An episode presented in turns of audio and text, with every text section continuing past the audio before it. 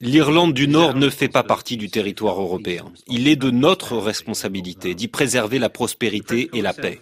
Le protocole ne crée pas un système de codirection. Il n'autorise pas l'Union européenne à décider s'il est dans l'intérêt de l'Irlande du Nord de rester assujetti aux règles du marché unique sans prendre en compte le Royaume-Uni.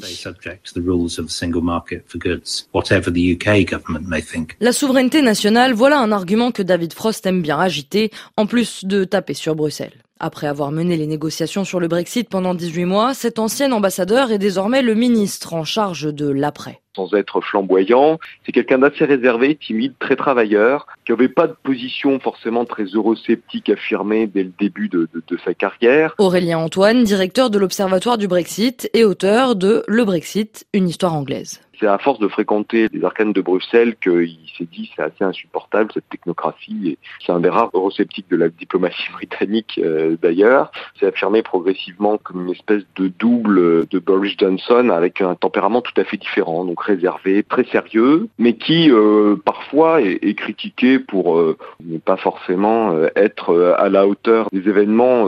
c'est pas le diplomate du siècle, si vous voulez, pas Talleyrand ni Metternich. Très proche de Boris Johnson, c'est David Frost qui est en première ligne ces derniers temps. Fabian Zulig, directeur du European Policy Center. Boris Johnson a mis David Frost dans le rôle de l'intransigeant pour s'octroyer un espace qui lui permettra de faire des compromis plus tard.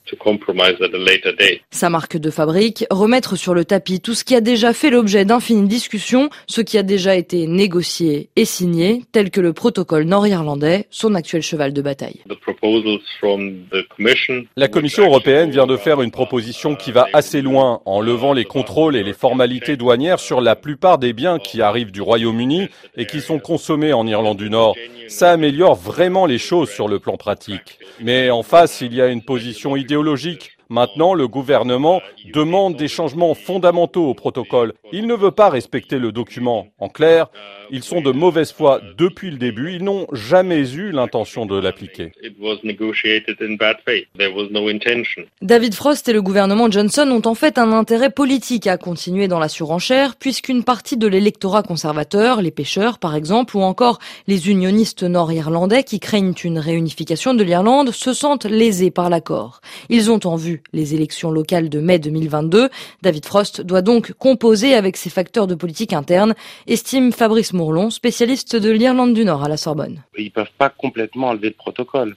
Sinon, ça veut dire qu'il y aurait une frontière terrestre, ce qui n'est pas non plus envisageable. De toute façon, ils n'ont pas intérêt à ce que ça s'enflamme en Irlande du Nord, non plus. Hein. Mais c'est vrai ce protocole, si vous voulez, en mettant l'Irlande du Nord à moitié dans le Royaume-Uni et à moitié euh, dans le système européen, ça pose problème. Et surtout, ça ravive des craintes, ça ravive des tensions, notamment au sein des partis politiques. Jusqu'où ira David Frost dans la confrontation? Si les entreprises nord-irlandaises semblent satisfaites des dernières propositions de l'Union européenne pour alléger les contrôles douaniers, le ministre du Brexit a estimé ce vendredi qu'elles étaient toujours inacceptables à cause du rôle de la Cour européenne de justice sur le marché unique en Irlande du Nord, une question sur laquelle l'UE ne peut a priori pas céder.